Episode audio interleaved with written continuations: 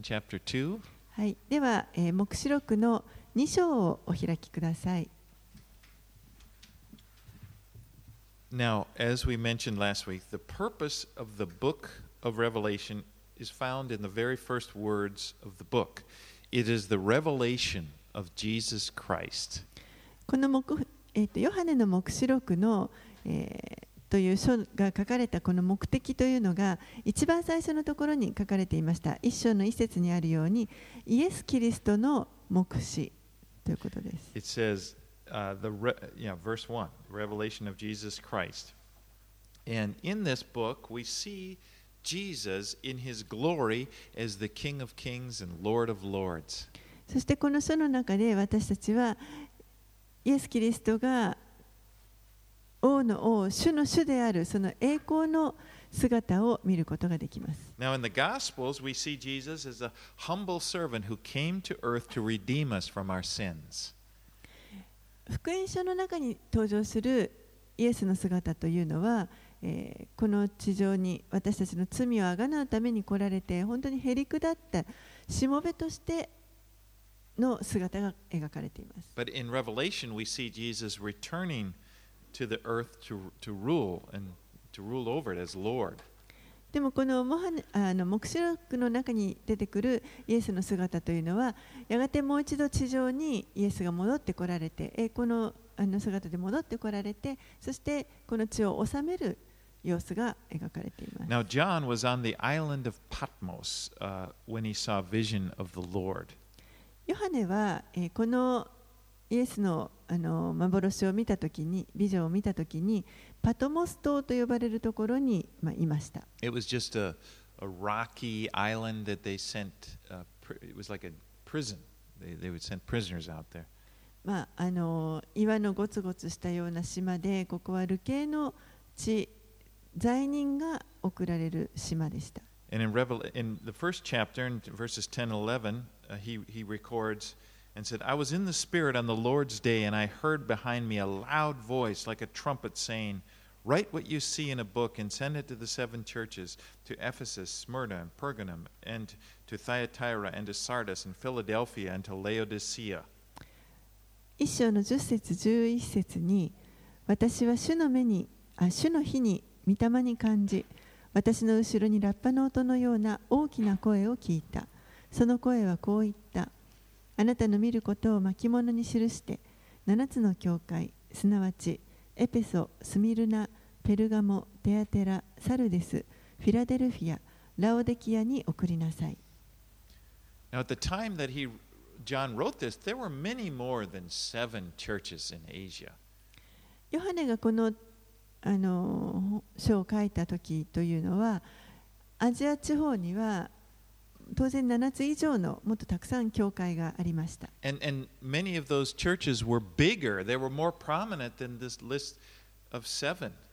そしてこの、ここに登場する7つの教会よりももっと大きく、もっと有名な教会もたくさんありました。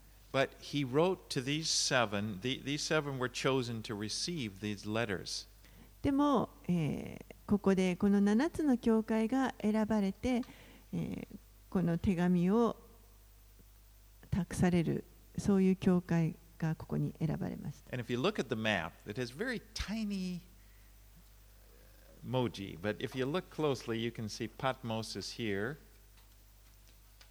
ちょっと地図を先ほどの州法の地図をご覧ください。字が小さくて申し訳ないんですが、えー、左の端の方にパトモスというパトモス島が。And then inland, there's Ephesus.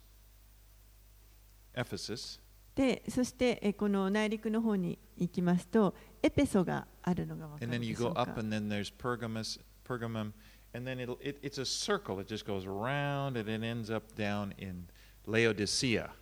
でエペソから上にこうスミルナペルガマとあってずっとですねこの7つの教会見るとラオデキアまでこう円になるのが分かります。So you see that these were real historical churches. ですからこれらの7つの教会というのは実際に歴史的にも存在していた教会です。And, and the Lord is addressing, you know, specific, unique problems in each of these churches. そしてその一つ一つに異なるあの、まあ、いろんな問題がありましたのでそれらを主はここでまあ指摘しています But also, the number seven in the Bible is the number of completion. でも同時にこの聖書の中で7という数字は完全を表します And you'll see in Revelation, there's seven. Over and over again, it talks about seven, seven bowls, seven seals, seven this and that. 特にこの黙示録の中では7という数字は何度も何度も繰り返してあの出てきます7つの封印だとか7つのあのラッパだとか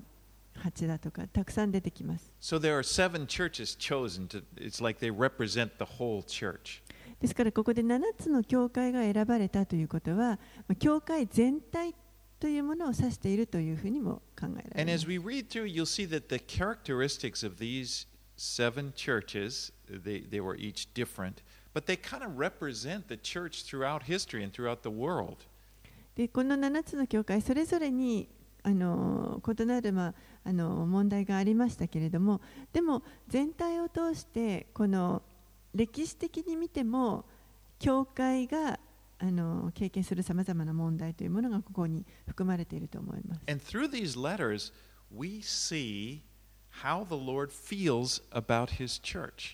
そしてこれらの手紙を見ることによって神が私たち教会をどのようにご覧になっているかということがわかります。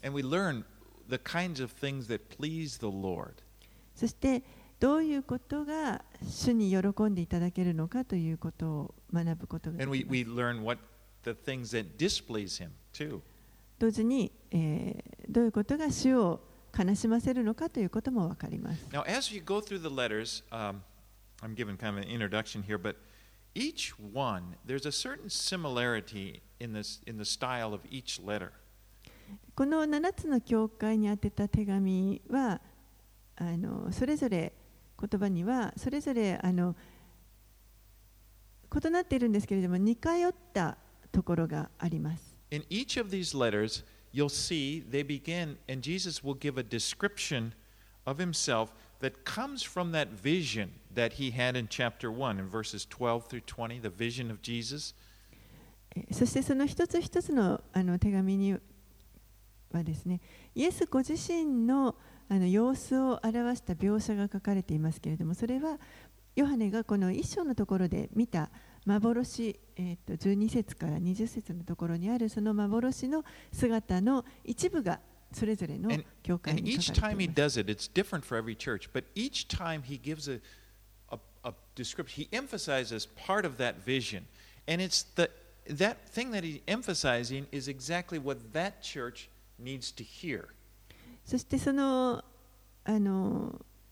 まあ、イエスの姿の幻というのはいろいろな姿があるわけですけれどもそれの一部を特に強調して各それぞれの教会にあのこういう方という描写をしていますけれどもその強調している部分というのが特にそのそれぞれの教会にとって必要なあの知るべきイエスの姿であるということです。For example, uh, give you an example. The church of Smyrna was facing persecution. People were dying because of their witness for Christ. 例えばですねあのスミルナという教会ここはあの迫害を受けていた教会でした人々が信仰のゆえにどんどん殺されていました And there, in verse 8, he's going to reveal, Jesus reveals himself as he who died and came back to life. その教会に対して8節にあるように死んでまた生きた方が言われるというふうにご自身のことを表現しておます。このスミレの教会の人たちにとってはこれを知る必要がありました。あのイエスがもうすでに死に打ち勝ってくださっているということ。He's going. And also, Jesus reveals to each church his knowledge of what's going on in the churches. ですからあの各教会にこう強調されているイエスの姿というのはそれぞれの教会がその時にあの必要な姿でしたそしてまたですねあのこの各手紙に対しの中でイエスがご自身の知識をあの証しされてそしてその各教会がで今何が起こっているかということを主はよくご存知であるということがあの語られてい He'll ます。say things like, I know your works, and then he'll talk about specific things that he sees in that church. 私はあなたがあなたのあなた方のこういう行いをよく知っているというふうに書かれて、えーつまり主はこの各教会をよくご覧になっておられるということがわかります。And then also, again, in each of these letters, he, he gives a promise. He'll end it with a promise to the person that overcomes. そしてまた各その手紙の終わりには、えー勝利を得るものについての約束というのが書かれています。And then, and, then- and then the, each letter ends with, He who has ears, let him hear what the Spirit says to the churches. そしてまた各手紙の最後には耳のある者は御霊が諸教会に言われることを聞きなさいとそういう言葉で終わっています。Okay, so let's get into these letters. Let's read verses 1 through 7. はい、では、え2章に入っていきたいと思います。1節から7節をお読みします。エペソにある教会の見つかいに書き遅れ右手に7つの星を持つ方7つの金の食台の間を歩く方が言われる。私はあなたの行いとあなたの労苦と忍耐を知っている。またあなたが悪い者たちを我慢することができず使徒と自称しているが実はそうでない者たちを試してその偽りを見抜いたことも知っている。あなたはよく忍耐して私の名のために耐え忍び疲れたことがなかった。しかしあなたには非難すべきことがある。あなたは初めの愛から離れてしまった。それであなたはどこから落ちたかを思い出し悔い改めて初めの行いをしなさい。もしそうでなく悔い改めることをしないならば私はあなたのところに行ってあなたの食材をその置かれたところから取り外してしまおう。しかしあなたにはこのことがある。あなたはニコライ派の人々の行いを憎んでいる。私もそれを憎んでいる耳のある者は御霊が諸教会に言われることを聞きなさい勝利を得る者に私は神のパラダイスにある命の木の実を食べさせよう The Lord commends them because in verse 2, you cannot bear with those who are evil, but have tested those who call themselves apostles and are not, and have found them to be false. 2節にありますけれども、イエスがこの教会、主を主がこの教会をあの称賛しています。2節のところに、あなたが悪い者たちを我慢することができず、使徒と自称しているが、実はそうでない者たちを試して、その偽りを見抜いたと言っておられます。Now, in the early church, they would have apostles and, and prophets that would go around, they would travel around from church to church to minister to them. この初代教会ができた当時というのは、えー使徒とかまた預言者とよ呼ばれる人たちが教会から教会へとこうあの移ってそしてそのあの移った先でその教会の中で、まあ、いろいろな教えをして働いていました。But they, they had a problem that sometimes these guys that would come and they would call themselves an apostle, call themselves a prophet, they weren't really apostles or prophets sent uh, by God. They were, you know, they, they were doing their own thing. でもそういう中であのやはり問題も出てきてこう回ってくるあの自分は使徒であるとか預言者であると自称している人たちでも実際はそうでない人神から使わされた人ではない、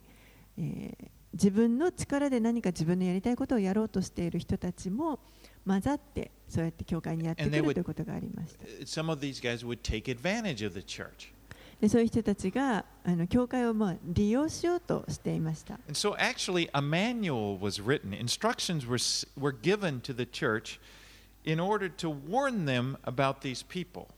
ですからそういった人たちを警告するために教会にはあの、まあ、そういうどうやって見分けるかといったあの、まあ、指示書みたいなものが与えられていました。And they were told how to discern, how to tell if there was a false prophet. この偽預言者偽教師というのがどういう人かということを見分けるその見分け方が書かれていました。And one way was if the prophet prophesied something that would benefit himself, he was to be considered a false prophet. 例えばですね、そのある預言者が、えー何か言ったことがその預言者自身の益になるようなことを何か言ったとしたら、それは偽預言者である。For example, I say, Well, the Lord is telling me that you are to give me your car. 例えばですね、主は私に言われました。あなたは私にあなたの車を与えるようにと私に言われたんです。You know, you would say, No, no, that's a false prophet. でもそれは偽預言です。 And another test was if they hung around, if they stayed around, they were only to stay for a few days and move on. If they didn't, if they, you know, hey, I love it here, you know, and they, and they, they continued to live off the church, they were a f considered a false prophet. If they, continued, で、 if they stayed a long, あ、they stay long a long time and Tried to live off the church, they were to be considered a false prophet. またあの別のその見分け方としては、えー、とその教会にですねとても長くとどまってそしてその教会からあのの世話になってあの養ってもらってそこの教会をまあ利用しようとしているそういった場合もこれは偽預言者であるという And so here now, back to this letter, Jesus is speaking to the church in Ephesus and, he, and he, he is commending them because they exercised discernment. They did not tolerate false prophets and apostles. ですからこのあのエペソのに宛てた手紙の中で主はエペソの教会を褒めています。それは彼らがそういったその見分け方をきちんとあの実践してそういう悪い人たちあの偽預言者とか人たちに対してこ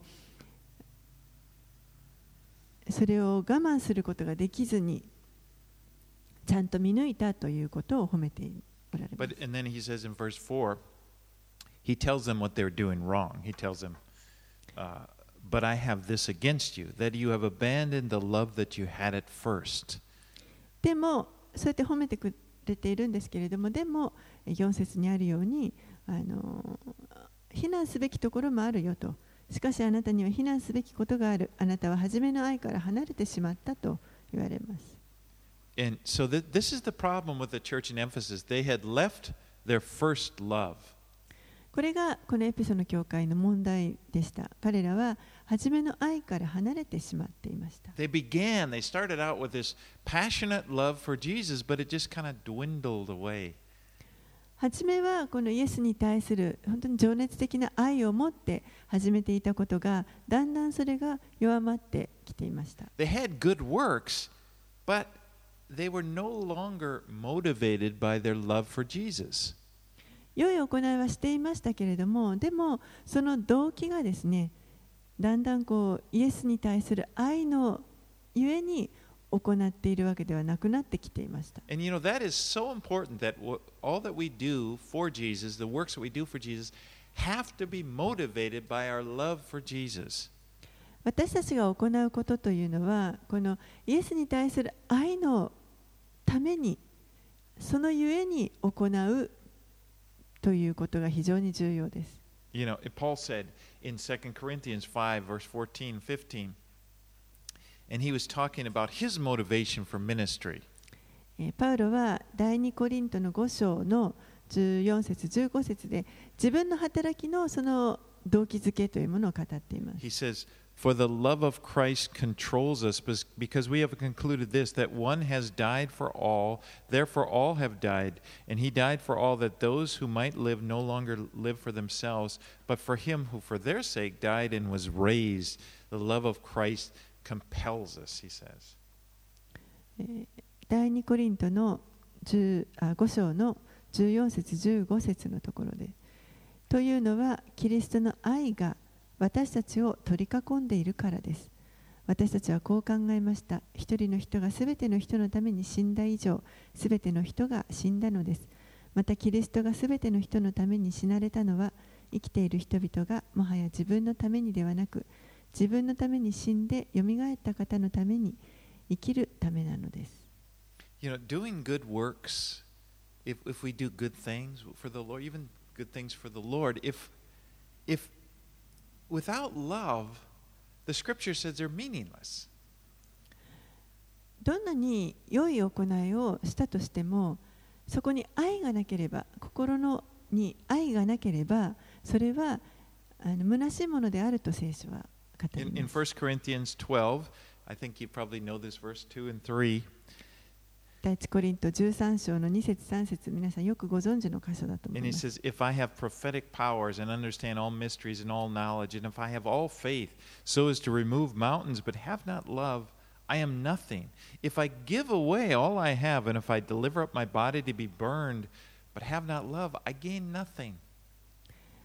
第一コリント十三章の二節三節。また、たとえ私が予言の賜物を持っており、またあらゆる奥義とあらゆる知識とに通じまた山を動かすほどの完全な信仰を持っていても愛がないなら何の値打ちもありませんまたたとえ私が持っているものの全部を貧しい人たちに分け与えまた私の体を焼かれるために渡しても愛がなければ何の役にも立ちませ So we see that, that the importance, I mean, love is not just another, you know, one of the things, it is the thing.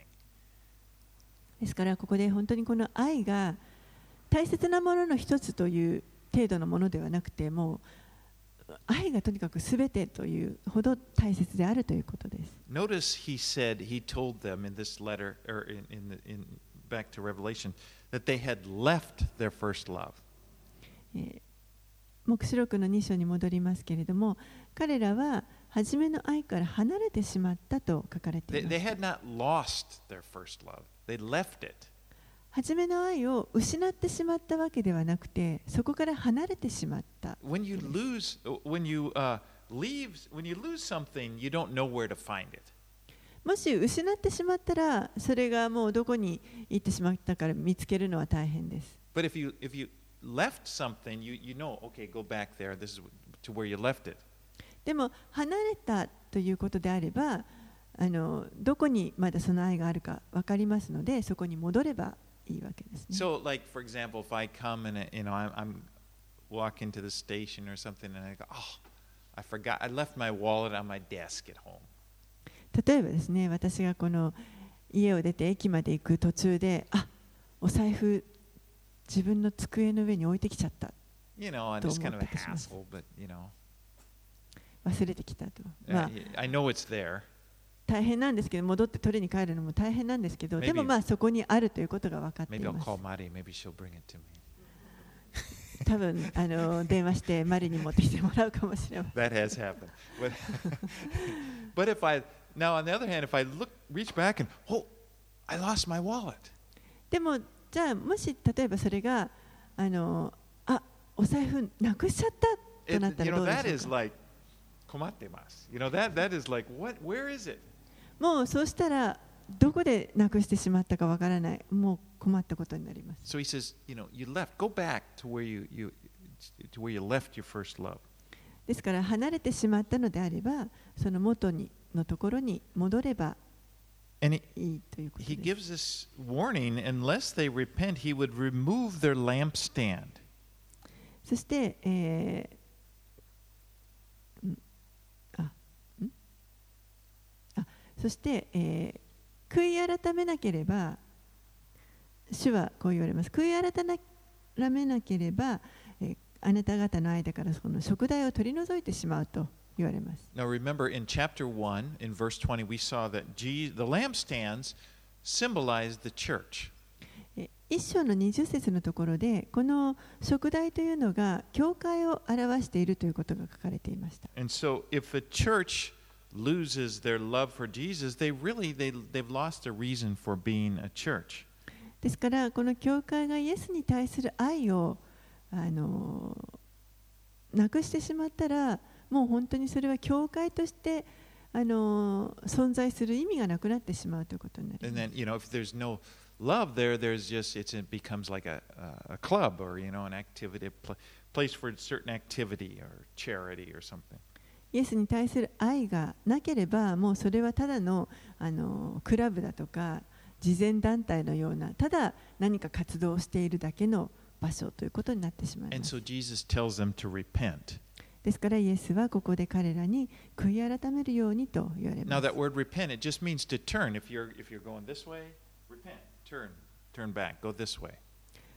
この悔い改めるというのは向きを変えるということですからこっちに向かっていたのが間違っていたのなら向きを変えて方向を転換して正しい方向に進むということで And す God in his in his grace, he gives us a chance to repent.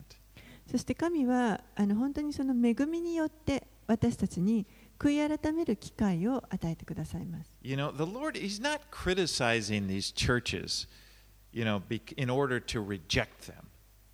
主はここでこの教会をあの拒むために責めておられるのではありません He's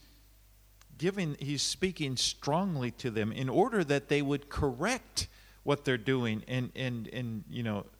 uh, stop doing this do this you know he wants them to change 主がここでこの強く語られているのは彼らがその間違っている行いというのをうここで正すことができるようにというそのためです。now he says he commends them because you hate the works of the nicolaitans which i also hate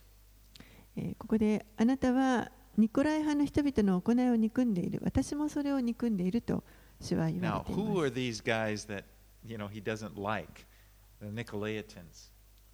この主があの憎んでいるこの人々ニコライ派の人々というのは誰でしょうか you know it but actually it's not i was doing some studying on it and there were a lot of opinions and just who exactly these guys are でまあ私もこれ勉強してたんですけれどもこのニコライ派という人たちがどういう人かっていうのもたくさんのあの意見がありました but most scholars agree that, it, that they were followers of a guy named nicholas でもまああの多くのあの学者があの同意しているのは、えーあるニコニコラウスという名前の、まあ、ある人がいたと。and then in, in this letter we learned that somehow they, they were linked to the type of heresy taught by balaam you know the, the prophet in, in the book of numbers the false or he's not a false prophet a prophet まあ、そのニコラウスという名前のあの人の教えにこうくっついていくグループですね。でまた、えーこのバラムという教えもあのそれと似通っバラム yeah バラムの教えともその似通っているところがあると。And it had to do with these pagan feasts where they were living. You know, Balaam,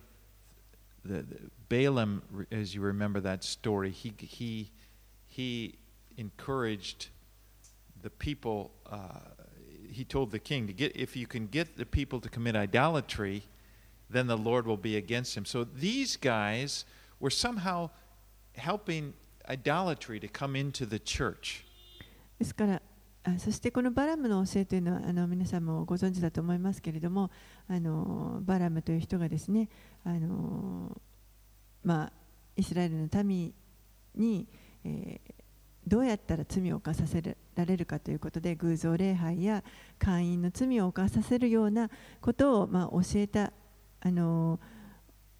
わけです。で、えその彼のバラムの教えまたニコライ派の教えというのが人々をこう偶像礼拝とか不貧困な罪ににあの罪を犯させるようなそういう教えでした。And so the Lord says, He commanded the Ephesians, Well, you hate these, these guys, and, and so do I. ですから主はここでこのエペソの教会の人たちを褒めてあなた方もこういう人たちの行いを憎んでいる私もそれを憎んでいると言って褒めています。Right, now let's go to the church of Smyrna, verses 8 through 11. はい、では、えースミルナの教会を見てみたいと思います。8節から11節また、スミルナにある教会の見つかいに書きをくれ。初めであり、終わりである方、死んで、また生きた方が言われる。私はあなたの苦しみと貧しさとを知っている。しかしあなたは実際は富んでいる。またユダヤ人だと自称しているが実はそうではなくかえってサタンの改宗である人たちから罵られていることも知っているあなたが受けようとしている苦しみを恐れてはいけない見よ悪魔はあなた方を試すためにあなた方のうちのある人たちを牢に投げ入れようとしている。あなた方は10日の間苦しみを受ける。死に至るまで忠実でありなさい。そうすれば私はあなたに命の冠を与えよう。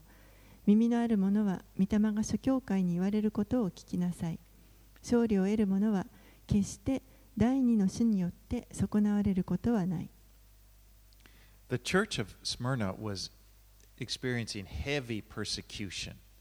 このスミルナの教会の人々は非常にあの重い迫害を経験していました。They were persecuted by the Romans because they refused to worship the Roman emperor as God. 彼らはこのローマの皇帝を神として拝むということを拒んでいたのでそのためにあのローマ人から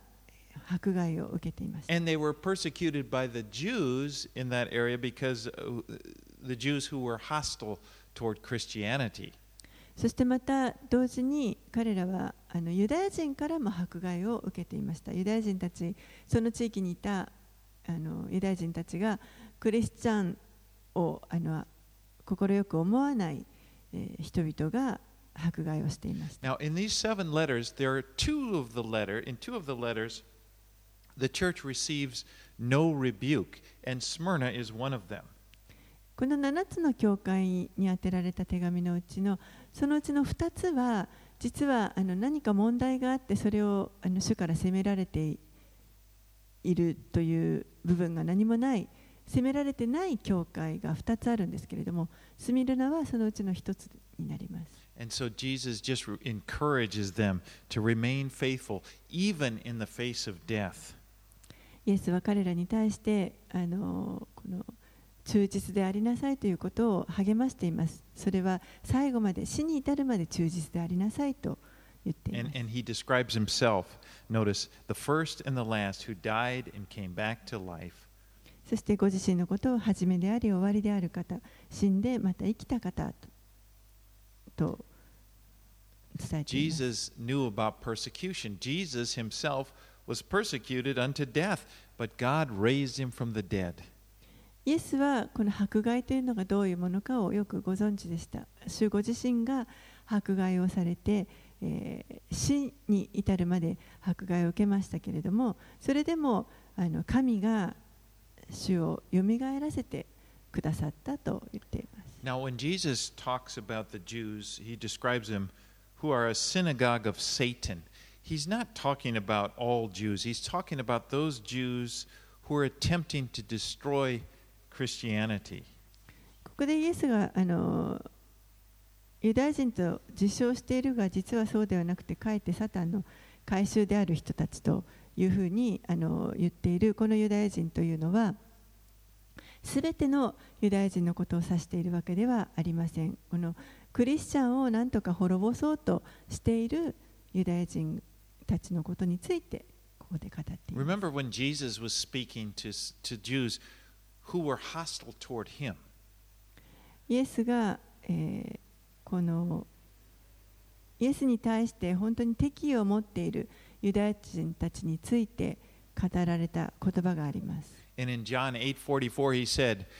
speaking to those Jews, he said, "You are of your father the devil, and your will is to do your father's desires. He was a murderer from the beginning and does not stand in truth because there is no truth in him. When he lies, he speaks out of his own character, for he is a liar and the father of lies." ヨハネの福音書の8章の44節でイエスがこのように言われました。あなた方はあなた方の父である悪魔から出たものであって、あなた方の父の欲望を成し遂げたいと願っているのです。悪魔は初めから人人殺しであり、真理に立ってはいません。彼のうちには真理がないからです。彼が偽りを言うときは自分にふさわしい話し方をしているのです。なぜなら彼は偽り者であり、また偽りの父であるからです。You know, the devil is really behind all persecution of the church. 実はこの教会のに対する迫害の背後には悪魔の存在があります。You know, the, the persecution, it's carried out by people, but the people are incited to do it by the devil. 実際迫害を行うのは人があの行うわけですけれどもでもその人を背後で操っているのは悪魔です。In verse 10 here in Revelation 2, it says, Behold, the devil is about to throw some of you into prison that you may be tested. え10節にもあります。見よ悪魔はあなた方を試すためにあなた方のうちのある人たちを牢に投げ入れようとしている。The devil was behind this. 背後に悪魔がいます。You know, the, the battle, the spiritual battle, or the battles we face are really spiritual battles. 私たちが直面する戦いというのはこれは本当にこの霊的な戦いです。In Ephesians 6:12, Paul said, it, it, Our battle is not against flesh and blood. パウロはエペソビトへの手紙の6章12節のところで私たちの戦いは血肉に対するものではないと言っています。 This is so important to remember. これを覚えておくということは非常に大切です。 It's a spiritual battle. There are spiritual forces of darkness involved. これは霊的な戦いであってこの霊のあの闇というのがそこに関わってきています。You know, if somebody is coming against you or they're mocking you or persecuting your faith in Jesus, remember there's a it's a spiritual thing. It's not just them, it's the spirit, the devil behind is, is inciting them to do that. イエスに対してこのあざけったりあのいろんな迫害をしましたけれどした人たちがいましたけれどもでもただ表面的に行われていたのではなくてその背後に悪魔のその働きがあったというこれは霊的な戦いで And す it's so important because when you realize it's a spiritual battle, you use spiritual weapons. You you realize, oh, it's the devil. You know, you you can pray and you you you're less likely if you just okay. これはあの霊的な戦いですからあの私たちは霊の武器を持って戦う必要がありますですから戦いが来た時にはまず祈るということが必要です But if you just think it's the person, oh, they're down on me, then you fight back, you know, in the flesh, and then you fight them. Or, you know, they're, they're criticizing me and they don't like Christians. And then you get in the flesh. That's what the devil wants. でもこれを霊の戦いと思わずに本当に肉の戦いと思ってしまって肉の力でやり返そうと戦い返そうとしてしまうとそこでもう本当にあの怒りだとか憎しみだとかが生まれてきて悪魔の思うツボになってしまいます。But if we use a spiritual weapon, we realize, no, our enemy and any attacks we have are against the devil. We pray against, we, you know, we, By, we do what the Lord tells us. You know, the Lord says, love this person. We do that, and then the devil just shrinks because he, you know, we're, we're defeating him by obeying the Lord. でもこれが霊の戦いだというふうにあの分かれば私たちはそれによって霊の武器で祈りを持ってそれに戦っていくことができますそして主がこの戦いで何を言われているか主が私たちに言われるのはあなたの敵を愛しなさいと言われることですそこで敵を愛することによって悪魔が震え上がりますそしてこの戦いに打ち勝つことができるということです Well, Jesus tells them to be faithful unto death, and that the one who conquers, this is that promise to the one who conquers, he will not be hurt by the second death. イエスはこの死に至るまで忠実でありなさいというふうに語られましたそして、えーこの勝利を得る者はにはは第二の死によって損なわれることはない And he's talking about the white throne judgment that will take place at the end of the age. この第二の死というのは、えー終わりの時に起こるこんあの白い裁きの御座のことについて語っておられ If you ます look back in, in Revelation chapter 21, verses 7 and 8, えー黙示録の21章の7節8節のところに書かれ It ています。describes the second death. I think we'll just read it in Japanese. 第2の死について書かれています。ちょっと日本語でお読みします。21章の7節8節勝利を得る者はこれらのものを相続する。私は彼の神となり、彼は私の異なる。しかし、臆病者、不信仰の者、憎むべき者、人を殺す者、不貧困の者、魔術を行う者、偶像を拝む者すべて偽りを言う者どもの受ける分は人硫黄との燃える池の中にある。これが第二の死である。私たちに起こりうる最悪の出来事というのはあの物理的な肉体的な死ではありません。クリスチャンが死んだ時にはもうその瞬間にキリストの御臨在の中に入ります。それだけではなくて、イエスは私たちが肉体ごといつの日かよるということも約束してくださいます。Is for them to be judged.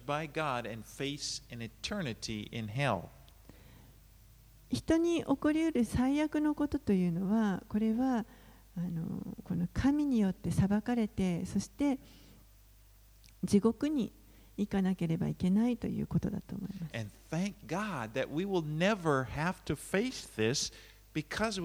To Jesus. でも私たちはイエスに属しているものなのでその最悪のことに直面する必要がないということをこれを神に感謝します。なぜならばイエスご自身がその罰をもうすでに十字架の上で取ってくださったから All です。Right, let's move to Pergamum, verses 12 through 17. ではペルガモに行きたいと思います。12節から17節。またペルマペルガモにある教会の見つかいに書き遅れ。鋭い両刃の剣を持つ方がこう言われる。私はあなたの住んでいるところを知っている。そこにはサタンの王座があるしかしあなたは私の名を固く保って私の忠実な証人アンテパスがサタンの住むあなた方のところで殺された時でも私に対する信仰を捨てなかった。しかしあなたには少しばかり非難すべきことがある。あなたのうちにバラムの教えを報じている人々がいる。バラムはバラクに教えてイスラエルの人々の前につまずきの石を置き偶像の神に捧げたものを食べさせまた不貧困を行わせた。それと同じようにあなた方のところにもニコライ派の教えを報じている人々がいる。だから悔い改めなさい。もしそうしないなら私はすぐにあなたのところに行き私の口の剣を持って彼らと戦おう。耳のある者は御霊が諸教会に言われることを聞きなさい。私は勝利を得る者に隠れたマナを与える。また彼に白い石を与える。その石にはそれを受ける者のほかは誰も知ら誰も知らない。新しい名が書かれている。Now, Pergamos, or Pergamum, it's called either one, was a city filled with worship of foreign deities. このペルガモンとかペルガモと呼ばれるこの町はたくさんのあの異教の神々を拝んでいる町でした They had temples there to Greek and Roman gods. 神殿があのたくさんあってギリシャの神々とかローマの神々のための神殿がたくさんありま They した had, you know, to, to Zeus or Athenia, they had just, you name it, they, the, the god was there. ゼウスの神だとかアテーナの神だとか、まあ、いろんな神々が祀られる神殿があります They had, they had three temples dedicated to the worship of the emperor, the Roman emperor. そしてまた3つあのローマ皇帝を敬うための拝むための神殿もありました And it was especially known, this is what I found interesting. There was a, it was known as a, as a worship center for the, a, a god called Asclepios. そしてまた調べていたらあの興味深いものがあったんですけれども、え、特にですねこの中心あので拝んでいるものの一つにアスクレピオスというものがありますた。でこれはあの癒しの神と呼ばれています。ね、蛇をこう表しています。And they had this, this temple where sick people would come to this temple. and at nighttime, uh, they, they, they, they were told to sleep in this temple at night. And the temple was full of snakes. And if, if during the night one of these snakes glided over your body,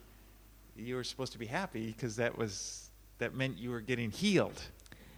でこの癒しの神なので病気の人たちがたくさんこの神殿にやってくるわけですけれどもそうするとこの 病気の人たちをその神殿で一晩過ごさせますで神殿の床に寝させるわけですけれどもあのそこにはたくさんの実は蛇が飼われていてそして夜中にそのあの寝ている人の上を蛇がこう張っていくとあのその人は癒されると can you You're right. imagine that? Just 想像できるでしょうか？You would want to really be sick, you know, not just a head cold or something. Uh, もう病気になりたくないと思うと思います。But it was considered, you know, uh, Pergamus was probably considered, as, as Jesus says here, Satan's throne because it was the center of so much pagan worship. このペルガマというところはあの、まあ、イエスもここでサタンの王座があるというふうに言っていますけれどももう多くの異教の神々の礼拝の中心であったからです。 And not much is known. There's a man here, Antipas. He's called a faithful witness. He was martyred for his faith. であまりよく知られてないですけれどもこのアンテパスという人が出てきますけれども彼は、えー忠実な証人として紹介されています。 We don't know anything else about him except for what's written here. ここに登場する以外、私たちはこのアンテパスがどういう人かというのは分かりません。 You know, in history, he's probably, you know, people didn't know, but God knew who he was, and God thought he was very important. 歴史的にはあまり知られてなかった人かもしれません。でも、神の目には、えーよく知られていて、この人は非常に神にとって重要な人でした。He was called a faithful witness. That was one of the, the that was the same title that Jesus used of himself. 忠実な証人というふうに呼ばれていますけれども、これはイエスご自身のことをあの表した忠実な証人と証人というふうに言い表している同じタイトルが付けられてい Now ます。he had a few things against them. で主はですねこの教会に対していくつか非難することがあると。And one of them was that there were some people there that held to the teaching, teaching of the Nicolaitans. えーその一つがあのある人たちがこの教会の中でニコライ派の教えを報じている。Now, in Ephesus, remember, the, the Lord commended them because they hated the Nicolaitans, the teaching of the Nicolaitans. But here, some of them were, were given into that.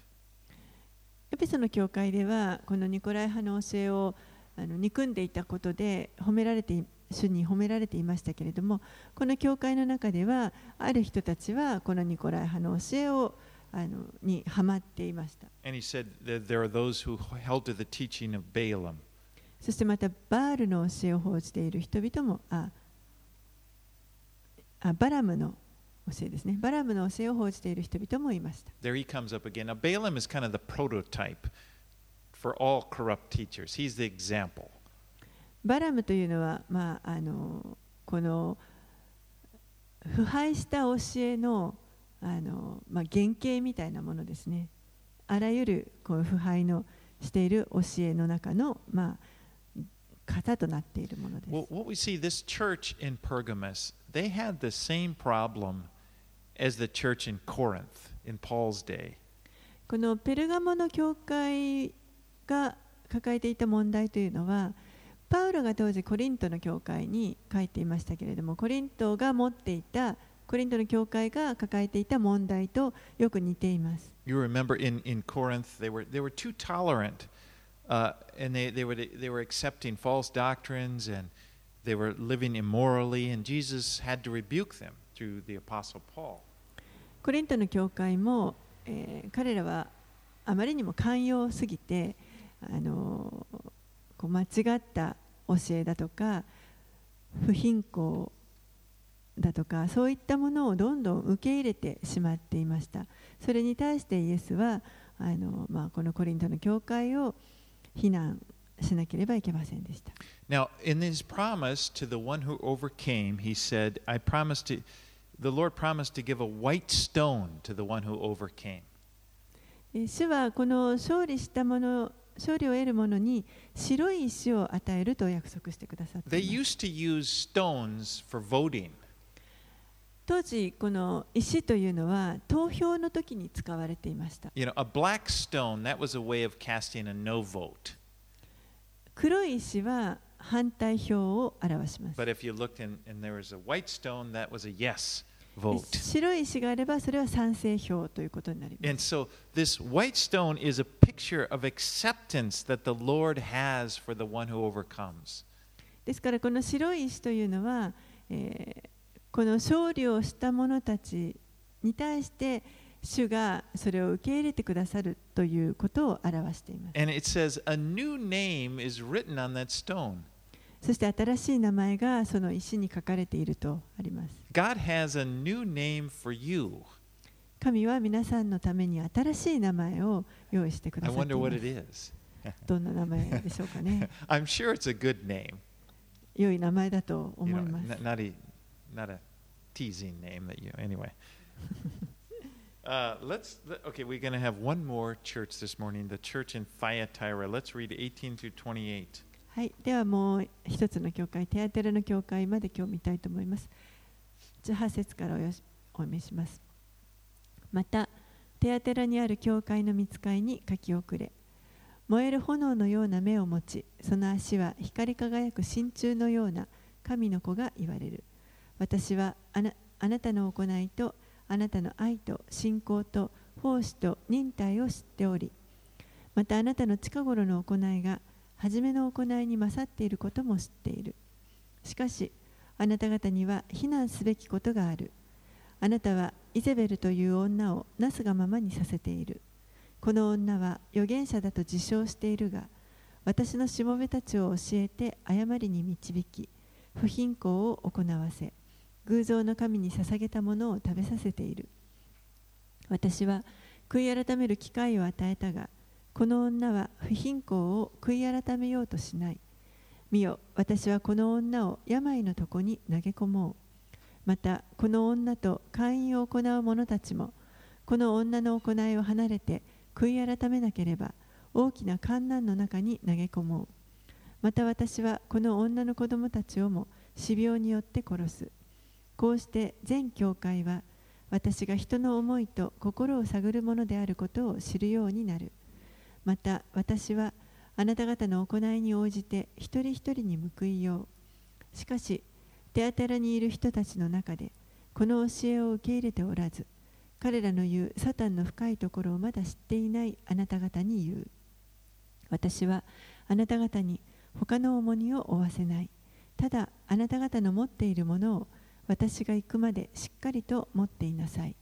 勝利を得る者、また最後まで私の仕業をあ私の技を守る者には諸国の民を支配する権威を与えよう。彼は鉄の杖を持って土の器を打ち砕くようにして彼らを治める。私自身が父から支配の権威を受けているのと同じである。また彼に明けの明星を与えよう。耳のある者は御霊が諸教会に言われることを聞きなさい Now Thyatira was smaller than any of the other churches of these seven. このテアテラという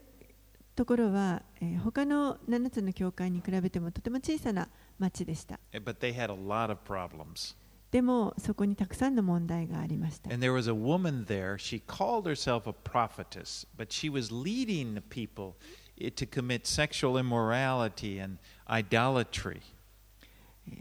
ここには自分で預言者と言っているある女性がいましたけれどもその人がまあ人々をこう性的な不貧困だとか偶像礼拝をさせるようにこう奨励していました。And of course, you know, Satan was behind this because he's trying to influence the church through this woman Jezebel. もちろんこの背後には悪魔の働きがあります。このイゼベルという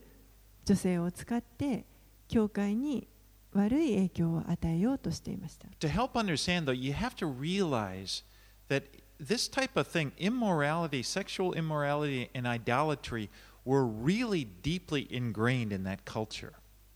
えー理解しておいていただきたいのはこのあの偶像礼拝だとかまた性的な不貧困というものこれらは本当にあの当時の文化に深く根付いていました。In order to work there, if you were a tradesman, you did a particular trade. In order to get a job, you had to belong to a, a trade guild. It was like a club or, you know, kind of like a union we have now.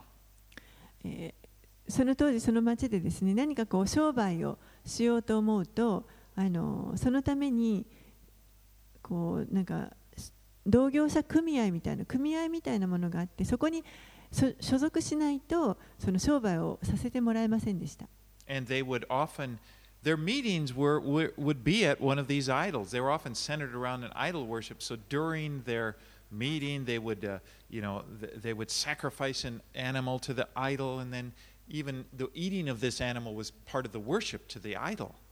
そしてその組合のあの集会の中で中心的に行うのがこういった偶像を拝むという偶像礼拝をあのその集会の中で行ってそして動物をあの捧げたりその捧げた動物をまたそこで食べたりそれがこの礼拝の儀式の一つとして行われていました。And as part of the, the idol worship in that time, they would have shrine prostitutes. This was very common. They, they would, it, it's very sick, but the, as part of their worship of the idol, it would involve uh, immorality, you know, with a prostitute. そしてまたこの偶像礼拝のあのその礼拝の儀式の一部に神殿娼婦というものがいてあのその偶像を礼拝するその礼拝の一部として不性的なそういった不貧困もあの行われていました。And so to be a Christian was difficult because you would you're in this is this is not just a little we're talking this is the what most of society is doing in there in that city. You become a Christian and you say I'm not going to do that. Well, you might lose your job. ですからそういった中でクリスチャンとして生きていくということは非常にあの困難でした。もうあの社会全体がそのような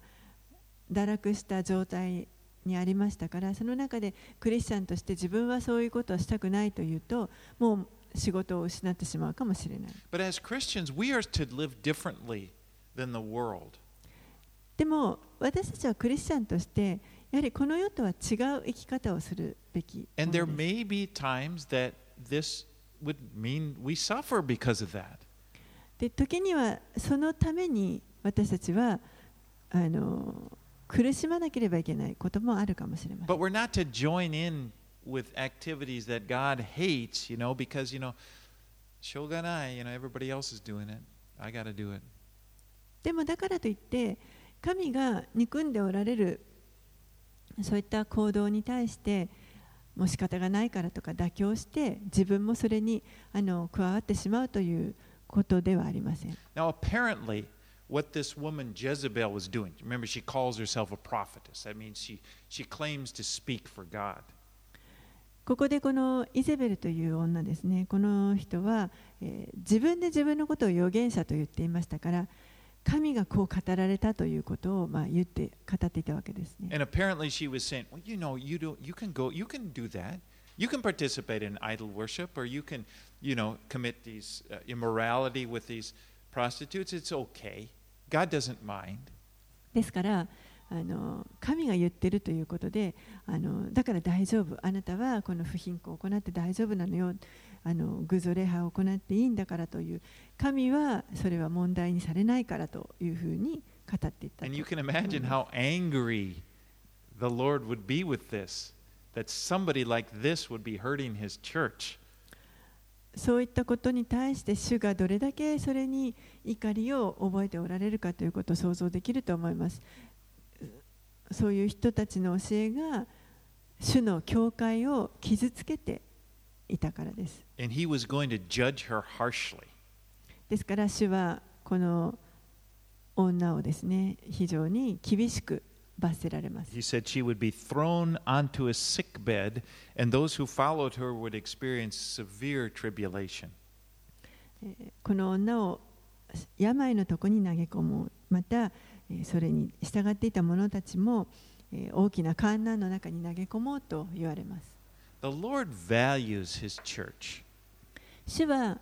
ご自分の教会を本当に大切に思っておられます The church is His precious possession. You know, we are His precious possession. He purchased us with His blood. この主の教会というのは非常にあの尊いものです私たちは尊い存在ですそれは主ご自身がご自分の血を流して買い取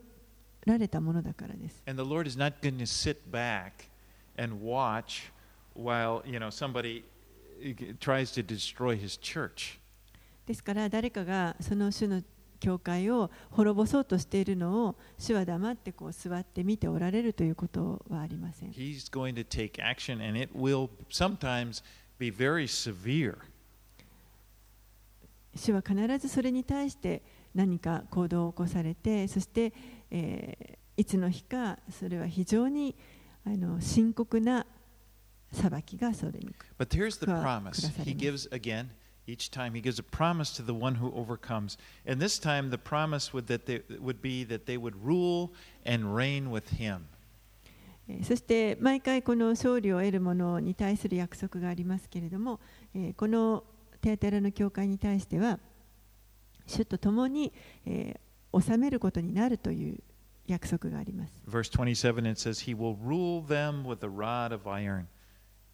27節に、彼は鉄の杖を持って